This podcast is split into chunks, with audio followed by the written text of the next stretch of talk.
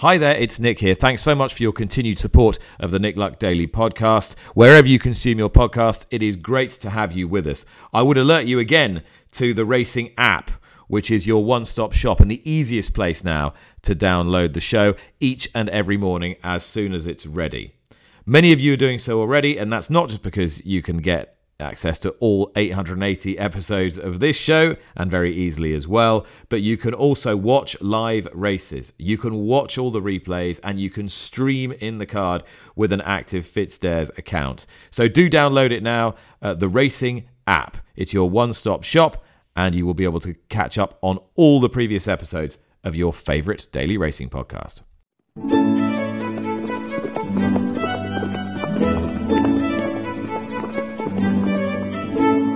You're listening to Nick Luck Daily. This edition is brought to you by FitzDares, by the Racehorse Owners Association, and by Thoroughbred Racing Commentaries Global Rankings.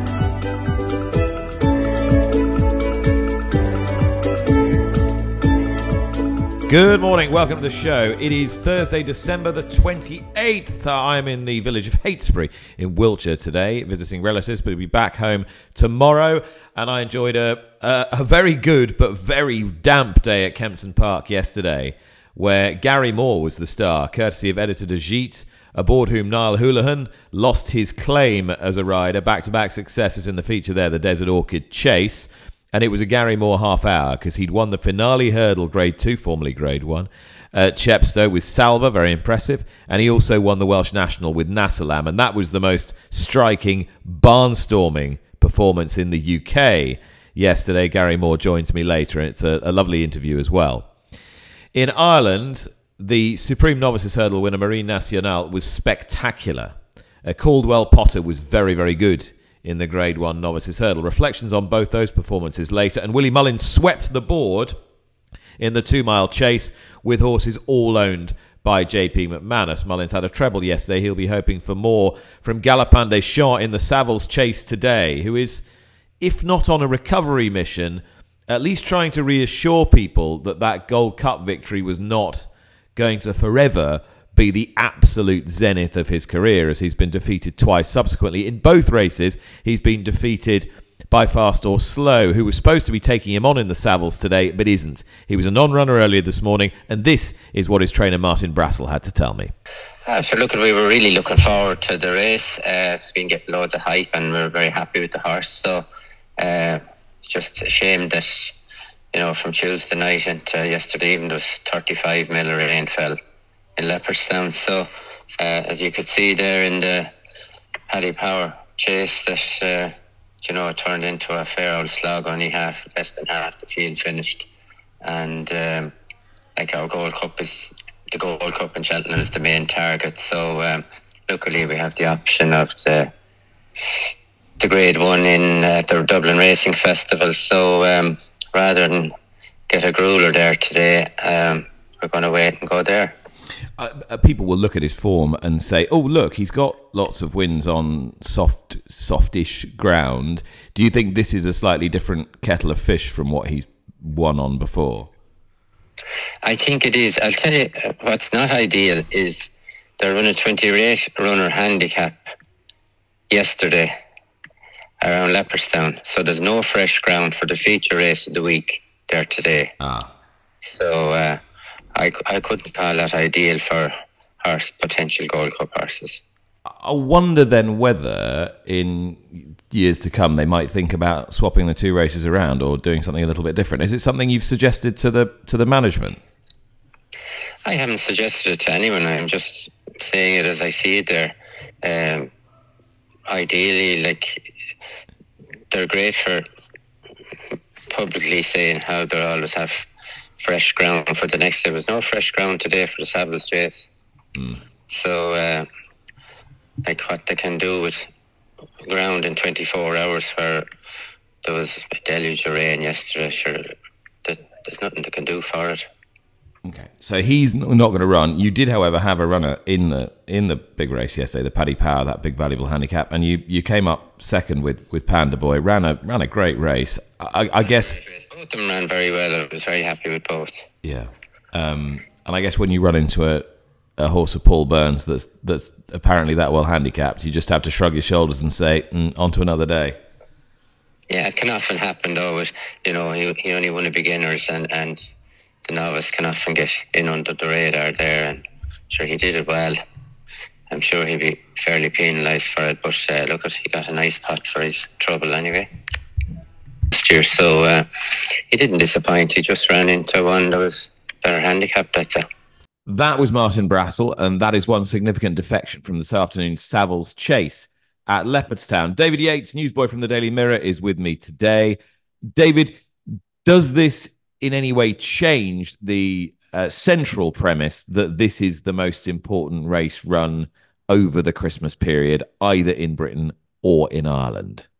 No, I, I don't think it does. It obviously detracts from it slightly because in Fastorslow, we had a horse who had won the races in which Galopin des Champs was beaten uh, on or has been beaten on his last two starts. Th- this was going to be our opportunity to see whether we could truly believe those defeats of Galopin and whether Fastorslow is now a better horse than the reigning Cheltenham Gold Cup winner. So, of course, it detracts from it. But if you asked most people who watch horse racing, will the Cheltenham Gold Cup winner emerge from the King George at Kempton on Boxing Day or the Savills Chase at Leopardstown on the 28th? I, I think it would be a very, very, uh, as Boris Johnson would have said, a stonking majority in favour of the Leopardstown race. What did you make of um, Martin Brassil's measured but pointed comments about running your feature race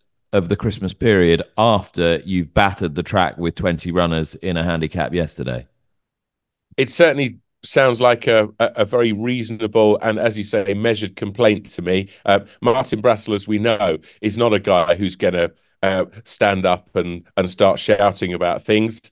But I, I thought that was a, a very fair point that he made. I, I, I'm I can't uh, tell listeners of the Nick Luck Daily that I have the program of uh, Leopardstown's uh, Christmas festival in my head back to front. But obviously, uh, the the Paddy Power Handicap Chase is a, a, a big field over the uh, extended three miles, and it chewed up the ground. So, if it were possible uh, to put that race the other side of the Savills chase, and there were 27 of them yesterday uh, that ran in that race, then that would seem like a sensible piece of planning. They might want to keep the Savills on the 28th, I, am guessing, because otherwise, if you brought it to the 27th, then you're in de- direct competition with the, the Welsh National. But you could certainly move the three mile handicap chase. And talking of the Welsh National, the Coral sponsored marathon showpiece at Sodden Chepstow yesterday was the centrepiece of an extraordinary half an hour, 45 minutes for Sussex based trainer Gary Moore, who also won the finale juvenile hurdle with Salver and uh, Kempton Park's Desert Orchid Chase, back to back runnings of that, with the hugely tough Editeur du Gite, aboard whom Niall Houlihan lost his claim. And it was another conditional rider who was the star of the show, uh, the other side of the, the Welsh border, not only on Salver, but also on the Welsh national winner, Nassalam, who won by 30 plus lengths in a a quite eye popping performance. And the, the trainer uh, joins me now, and he's not one prone to wild celebrations, but I hope you allowed yourself a, a little bit of reflective glory last night, Gary. I, I did, yeah. Um, I'm getting a bit old for you know, old now, so uh, you know, like you, you realise to enjoy it, uh, but you know, you, you soon get back to reality. Uh, I, I, I realise that. I realise that it's it sounds like you've got a decent house full of Moores to celebrate with as well. Was it was it? It must have been quite a good atmosphere last night. Uh, no, it's only me and Jane. It was just they they've all poured in. They've all poured in this morning then. But they're all kind of kind of this way. Uh, uh, Jamie's daughter's here to ride out, so the two um, the, uh, her brother and sister are here, and uh, Jamie's little boy, uh, Josh's little boy is here because his mum's riding out. She rides out every day, so hey, Jane has to look after him, and Maria. So that's why. Jane Jane always has her hands full. Trying to do invoices and things like that, and the kids are asking for this, that, and the other. But it's all good fun. Yeah, and that's what that's what keeps the whole show on the road. And you you actually mentioned um, uh, Josh's other half, Phoebe, and how important she'd been in getting Editeur du back on track yesterday for the for Kempton. Out, you know, she, she really does, you know, and she's important to him. She rides him. She's ridden him kind of nearly every day for the last two years, sort of thing. Uh, it'd be either her or Josh or someone else, or, or Niall when he it, you know, that, that not many other people get on him, you know. And, uh, you know, like uh, she was very, very happy with him going into the race for the first time this year, sort of thing, you know. So uh, that's why I said to the owners, you know, like he, he, he hadn't been better, and it was only on her say so that he hadn't been better and been as good this year. This is the best he's been this year compared to the rest early in the season, you know. I mean, it, it's interesting. I mean, it's, do you think sometimes we just expect too much of these horses when they're performing at a very, very high level? We just keep expecting them to bang their head against the wall every time, and uh, is that actually possible? Still in bed. I, I, I definitely think so. You know, like uh, I, when he was when he was kind of disappointing me in his first two runs, I, I thought, you know, this is the result of a hard season uh, last year. You know, uh, dancing in every dance in, in, in, great great ones and things. You know, I thought uh, you know he'd done well to do that, and I probably finished him off doing it. Sure, I'd done the same with Sire De Grugy, you know, doing what he did in that his good year. You know, I think it actually took its toll for the following year, and he never really came back to that. But this also just proved me different. He, uh, yesterday, you know, thank goodness. I watched the replay again this morning. He he is as hard as nails, isn't he?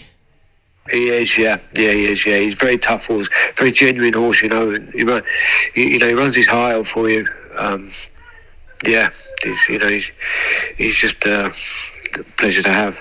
I mean, that finish might have got the blood pressure up a bit. I don't really know what you were thinking when Nassalam was winning at Chepstow. I only realised just after I was standing about five foot away from you, but I didn't realise because you were completely unmoved and just sidled out of the of the owners and traders at Kempton behind me. Um, tried to get a tried tried to get a quick exit. W- were you in a slight state of disbelief?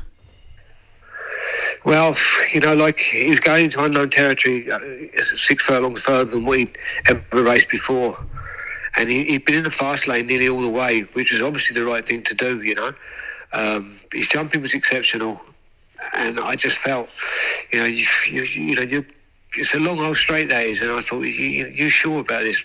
Caoilin, you know, and and uh, like he said, he couldn't do nothing about it. The horse just just went with him, you know, and uh, you know, as long as he didn't turn over, he, he, he there wasn't nothing going to catch him after the third last sort of thing, you know. Uh, there was a, a, list that Steve Jones, my colleague, put up on, on Twitter last night of horses who'd carried 11 stone six or more to win the Welsh National. And they included three three Gold Cup winners, Carvill's Hill, and I think one or two others. Um, did it make you have a rethink about, about what sort of horse Nassalam actually is? Hundred percent, you know. Uh, but you you still think can't think no no he can't he can't be he can't be that good he can't be that good, you know. But I just wonder. I mean, I know the blinkers have done half the job, but. Um, is, is the ground a massive deciding factor? Because that was last season. We never really had heavy ground. Mm. And he was still a young horse last year, uh, you know, and you know, and if his first run of the year, you know, like I, I was, I was disappointed with him at, at Aintree, if I'm honest with you, you know, and I, I couldn't wait to put a pair of blinkers on him because I said to Caoilin, this horse is only half doing it. He was like going Mel with a handbrake on, sort of thing, you know, um, and that's why I put him on him straight away the next time, you know, and obviously it's had the desired effect. So would you? Yeah. So would you think about I guess the handicap is going to give him a massive slap now anyway. So would you think would you think about put it having to enter him in in the big championship grade one races, even if you think you know, on the basis that they might get soft ground or might get heavy ground? You you you'll have to do that. I mean, but I don't. I, I I'd rather I'd rather go straight to the national than the Gold Cup. To be honest with you. Uh, he, he, he, like this morning is the first time I've ever known him he ate up everything last night, but when I went into him uh, after we, he'd been had his first feed, he hadn't quite eaten up, and that's that just tells me that he he knew he'd been in a race yesterday. You know, so. Um, uh, you know, like uh, I, I, I think he needs a good break, a good freshen up now, and then hopefully, if Mr. Stone agrees, it, uh, then, then we go for the national. You know. And he's been a he's been a great owner for a long time, John Stone, hasn't he? Yeah, he has been very, you know, he's, he's, he's been a very, very loyal owner, and um, uh, he, he, he's quite a. I, I think he's a very lucky owner as well, you know, because I think he's only had three or four horses with me, apart from one. They've all been pretty good, you know. I mean, he, he's had four, five runners this year, and uh, three of them all won, sort of thing, you know. Three races, and not come to the Fontwell races, discrediting them, but you know they, have been decent prize money races as well. You know. Um, so, uh, you, you've been you've been in this game longer than most of us, and you've seen owners come and owners go, and you had a very high profile one go quite recently with a very high profile horse. Um, does a does a day like yesterday sort of become all the sweeter because you you you know you appreciate those who who have stuck with you through thick and thin? Yeah, it does. You know. Um, big line. Um, uh, the, you know, I do. I, I, you know, you have to appreciate it. You know, because if you didn't, you, you shouldn't really be doing it. You know. Um, you know, like uh, it, it's it, there's there's quite a lot of downs in this game. There's many, so you have to enjoy the good days as many because there's plenty of bad days, and I think the bad days kind of just about outnumber the good days. If I'll be honest with you. Well, that was Gary Moore and uh, David Yates still with me. David, if I if I call people early in the morning, I I, I can guarantee that they're either going to be around the horses or around their family or both. And there's I always feel there's never any point asking people to go into a quiet room. It, it, it, you got the you got the answer to why there because um, you know that a person who works in horse racing's life is going to be necessarily hectic, uh, and uh, I thought that that demonstrated it beautifully. It did. Did did I hear a, a female voice say he's in bed at, at, at, some point to that in that interview? I don't know if that was Jane or anyway. Um, it definitely wasn't in reference to Gary, anyway. No, it certainly wasn't. Um, yeah, that was a look. That's a that was a feel good, happy scene, wasn't it? Um, it it's often it's it's often a, a bit of a cliche on the on the TV. They always refer to the Moores as the hardest working family in racing. I'm sure there are plenty of families that would say, "Well, we work extremely hard too uh, at this game," but what we can say without fear of contradiction. They're a very popular family and they're an extremely high achieving one. Um, we know that they've suffered the slings and arrows of uh, horse racing as, as much as any family has. And um, this was a, a, an incredible day yesterday. Uh, the uh, you referenced the the tweet by Steve Jones, and it's just to put Nassalam in some sort of context uh, what he did yesterday. Carvill's Hill, he won in 1991 by 20 lengths off 172. Remember, of course, that he would then go on to run in the Cheltenham Gold Cup where uh, he sustained an injury. Master Oats, Master Oats, he, he won at Newbury. He beat seven rivals in that restaged Welsh Grand National. He did that by 20 lengths of 154. I know I'm going on. Synchronized in 2011, uh, scored off 150. Elegant Escape won as a six year old off 151 in 2018. A native river two years earlier scored off 155. He had won the Hennessy, but he stayed on 155 uh, because he carried 11 stone 12, and he then moved up to 168 on the back of that Welsh national win. So that gives you some sort of, albeit a, a, little bit dry, but it gives you a, a, context in terms of the figures of what Nassalam did yesterday. He scored off 145. He was four pounds well in. Uh, with that four pound penalty. Uh, he'd gone up eight pounds as a result of winning the Welsh Grand National Trial, but he won by a whopping 34 lengths. So goodness only knows what the handicap is going to do with that, Nick. I, I, I don't, I don't envy him sitting down and trying to work that one out. Um, and great performance from Editeur du Well done to, to them at, at Kempton. But no doubt the, the most striking performance of the of the day, in terms of pure raw class and quality, came in Ireland at Leopardstown from Marine Nationale for, for Barry Connell. The Supreme Novices Hurdle winner made his debut over fences, and he was absolutely brilliant maybe I'm reading too much into this. You could almost see the cogs whirring in his head. Everything he did was so measured. There's a if you watch a replay of the race, uh, the fence as they go away from the stands uh, was the the one that sticks in my mind. He wasn't extravagant. He didn't give it masses of air. It was just a, a really efficient and safe and solid way of jumping fences. I don't think he was perfect at either of the two ditches, but everything else I thought he was exceptional you know, it's often the way when bookmakers come out with a um, a price like that for the Arkle, and and it's it's it's the easy reaction to set to to say, well, oh, you know, far too short. I, I wouldn't want to be uh, backing him at that price with you know three months to go until the race.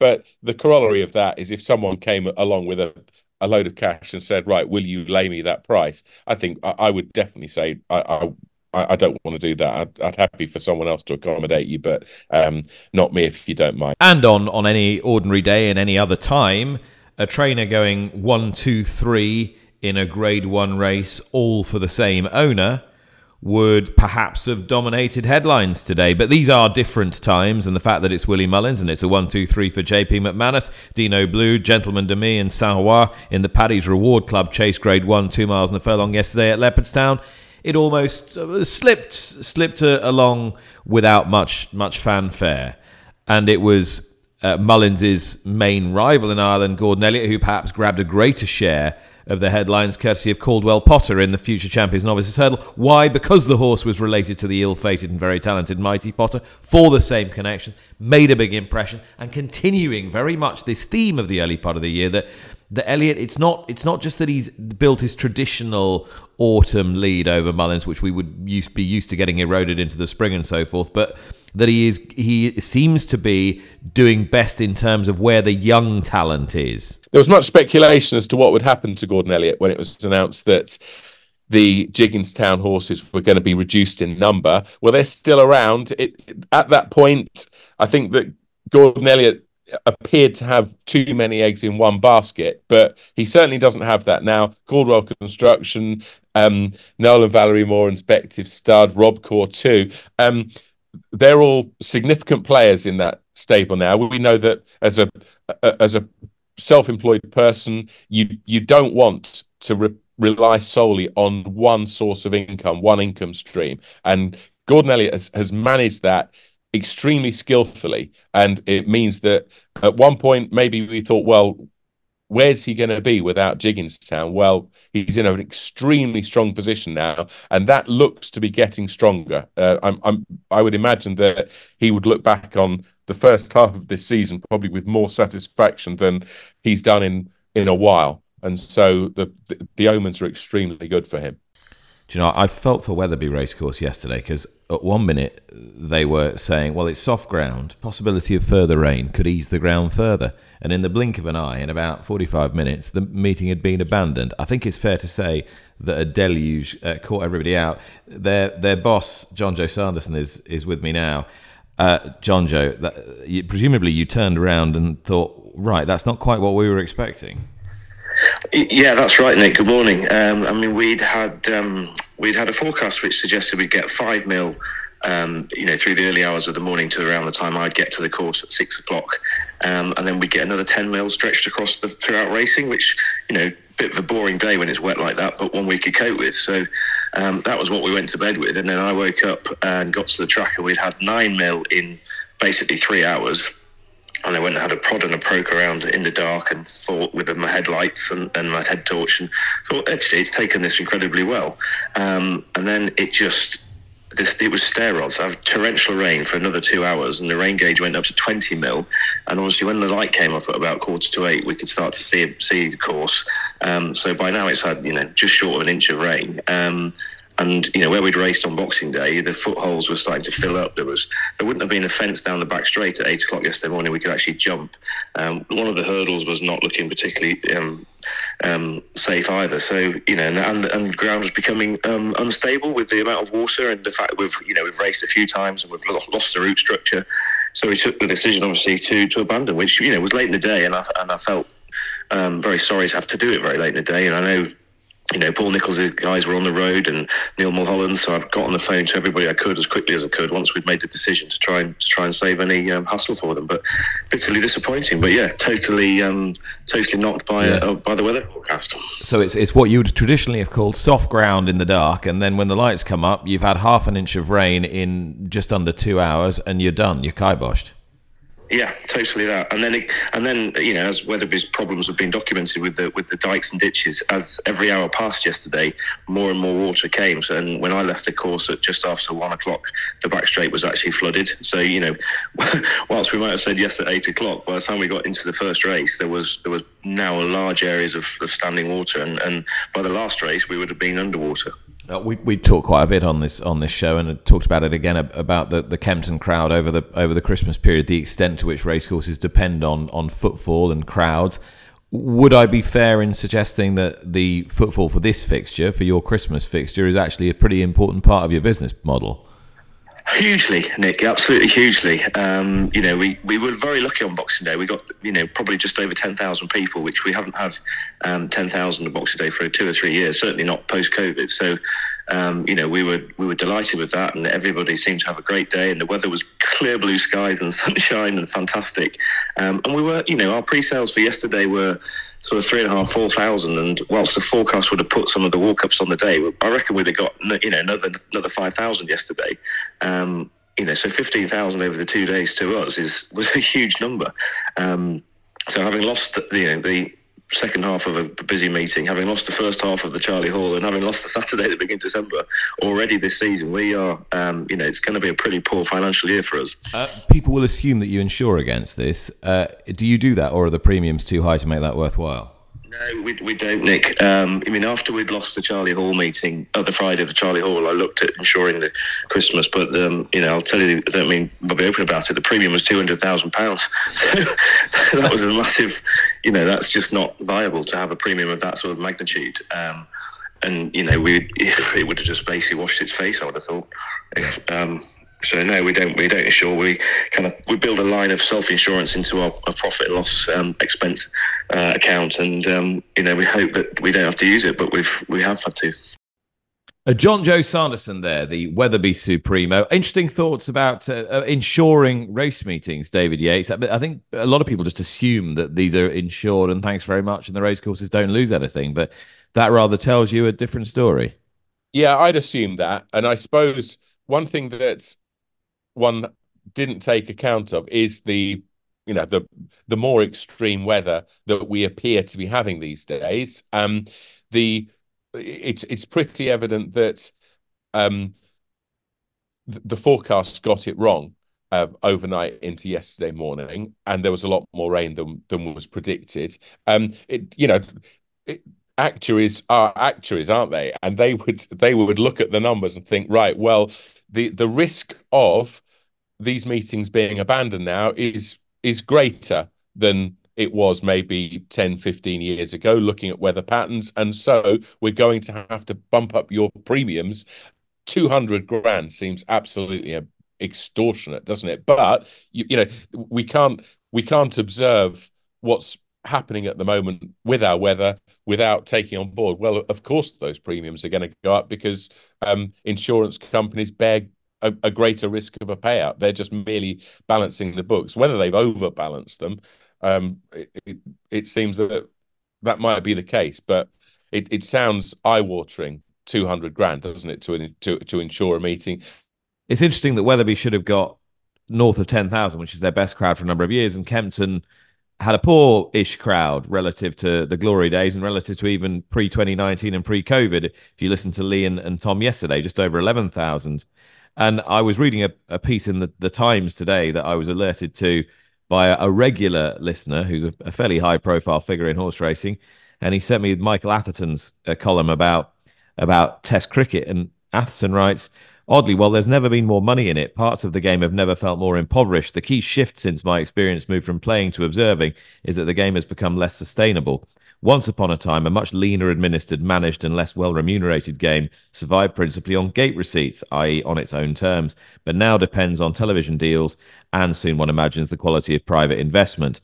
The consequence of that is the live spectator is now much lower down the list of administrators' priorities. Now, if you replace, Dave, the word television deals, such as it's imagined here, with the word media rights payments and um, the health of the levy, you might have something similar in horse racing. How far down the list of administrators' priorities at most racecourses is the live spectator? they're obviously quite a way down, aren't they? Very specifically, though, Nick, in terms of Kempton, and I, I was there on Boxing Day. I felt it was busy. I was a bit confused with the the the the, the puff that was put out beforehand. I think 10 days before the race saying that Kempton was going to be rammed. Well, it was busy, but I but the figure was certainly a, a disappointing one. One of the problems with Kempton Park is that it's it's a dump. Many years ago, they made the decision for it to stage all weather racing uh, however many times a week in front of empty stands that was that was going to uh, that, that was going to generate income.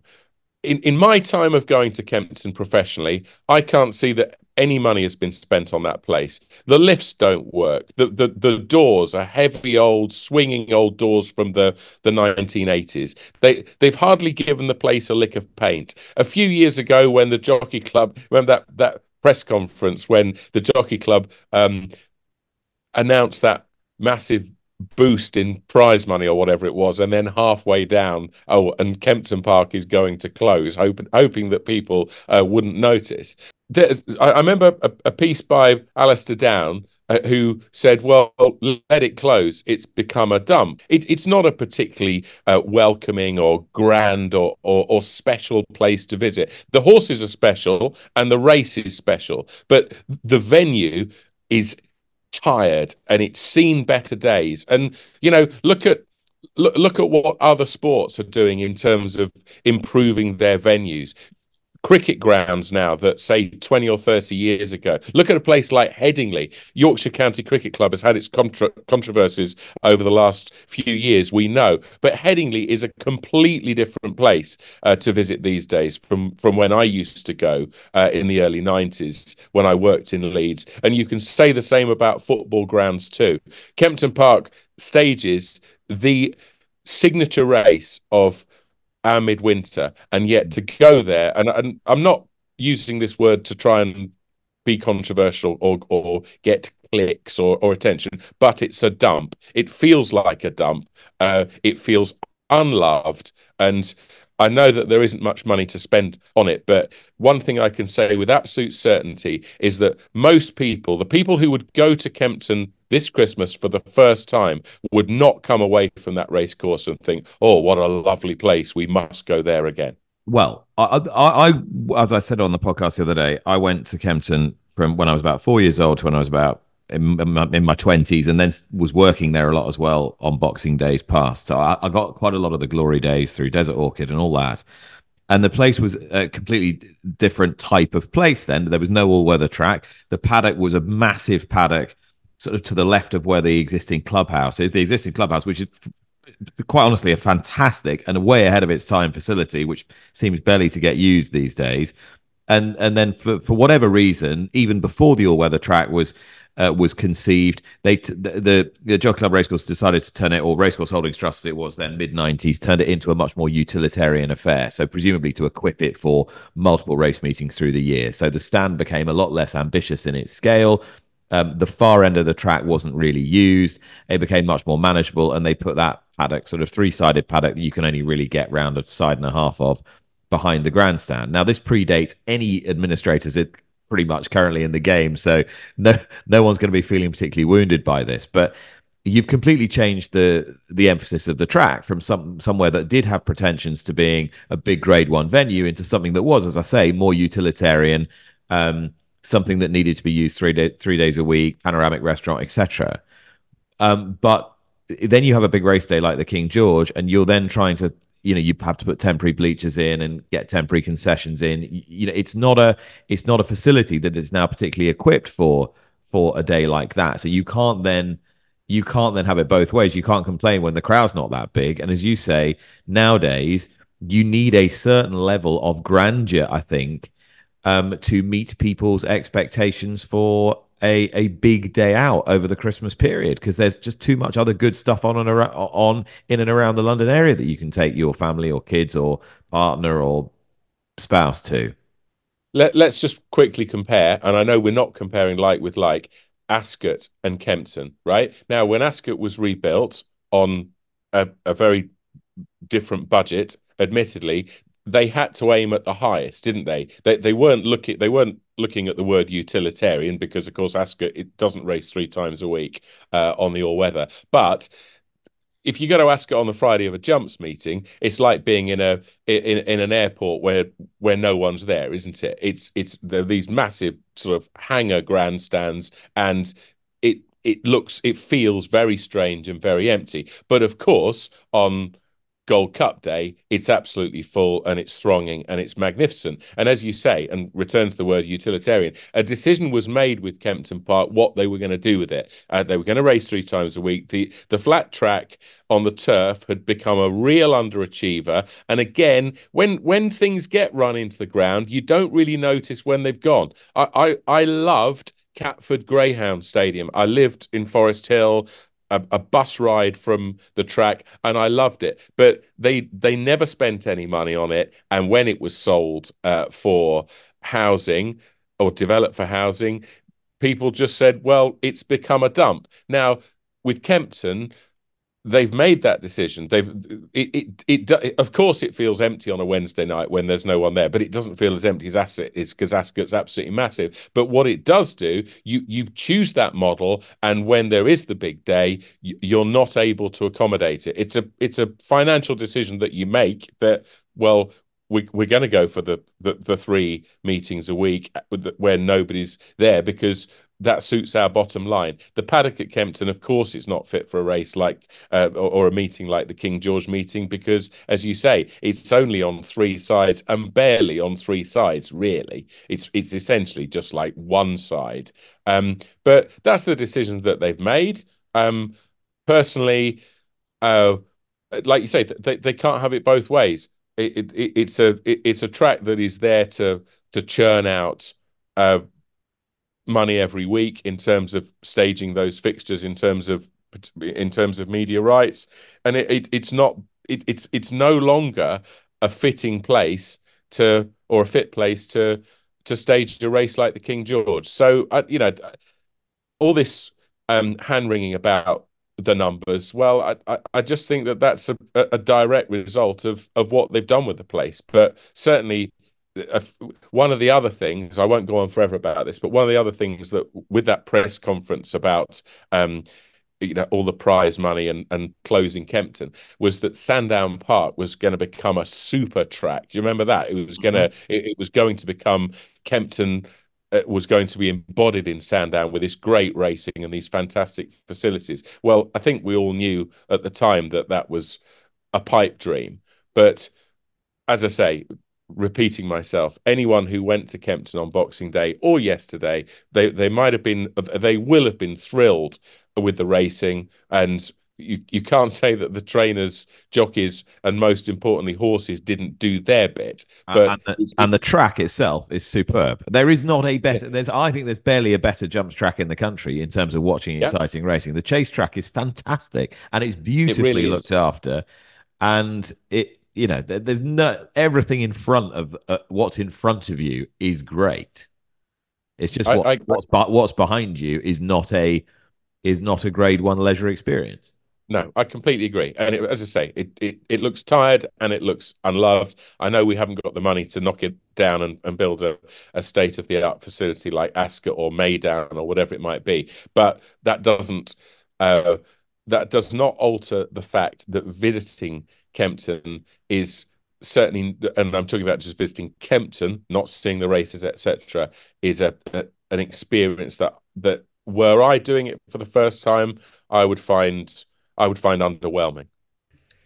Okay, some really significant endeavours uh, in in play at the moment to try to raise funds for Graham Lee via the Injured Jockeys Funds um, efforts which have been significant. Uh, the latest of these is a painting that has been produced by uh, top equine artist James Armstrong, who you'll also know from his uh, former role uh, at Newcastle Racecourse. Uh, I myself have got uh, one of his works, which I absolutely love, in my house, and he's a very talented man, and he joins me now. Uh, James, what have you done, and what gave you the idea?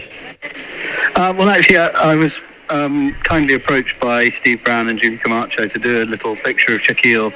Um, so I, I, did that for them, but they kindly let me do some limited edition prints, which two of which I have out of the six, um, and they're kindly letting me sell them to anyone who wants them. Uh, of which the pro, you know, large chunk of the proceeds will go to uh, the Injured Jockeys Fund and towards helping Graham Lee. Okay, so um, they're two of six limited edition prints of Shaquille. Um, which which race is it you've you've captured him in? It's in the July Cup at Newmarket this summer. So uh, a nice picture of him and, and Rossa Ryan happens to be riding. Fantastic. And how do we get in touch? Um, you can contact me um, directly, um, uh, James RF Armstrong at gmail.com or via my Twitter feed. If anyone wants to direct message me there, I'd happily uh, negotiate something with them. Fantastic. James, um, all the best with it, and I will put uh, your details on my social media when the podcast is done. That's very kind. Appreciate that, Nick. Uh, all the best to James. Thank you for, for, joining us, and I I hope he raises lots of money for Graham Lee via the Injured Jockeys Fund. So do check out the details of those two limited edition prints on our social media feeds. Uh, at Nick Luck is your easiest one on X, formerly known as Twitter. David Yates is with me to give you his selection today. Lee Mottershead is setting the bar very, very high at the moment, Yatesy. Let's see if Jahidin can uh, meet that bar in the 5.30 at Newcastle tonight. Number five on your race card, this horse is unbeaten in two starts at Gosforth Park, including a nose victory last time, just two pounds high here. Just the five starts on the all-weather for Karl Burke's son of KLF. So there should be more to come. 5.30 race at Newcastle, selection number five, Jahidin. Uh, and Joe Chambers, regular correspondent to this podcast, racing manager to Rich and Susannah Ricci, has been in touch saying, I could do with this weather delay disappearing so I can leave Heathrow for Shannon and get to Limerick for the 205. And of course, it struck me that in fact it might not be the Savills Chase, but the 205 at Limerick, the Guinness Faugheen Novices Chase Grade 1, which may yet have the biggest influence on the game. With Gaelic Warrior, this exciting novice chaser ridden by Patrick Mullins for the Riccis and Willie Mullins taking on stable companion Il Était Temps and American Mike. All three were brilliant on their chasing debuts. So there we are. Perhaps that, and not the Savills Chase, will be the race of the day, 205 at Limerick. David Yates, thank you very much. Thank you very much for listening. That was the 28th of December. I'll be back to do it again tomorrow.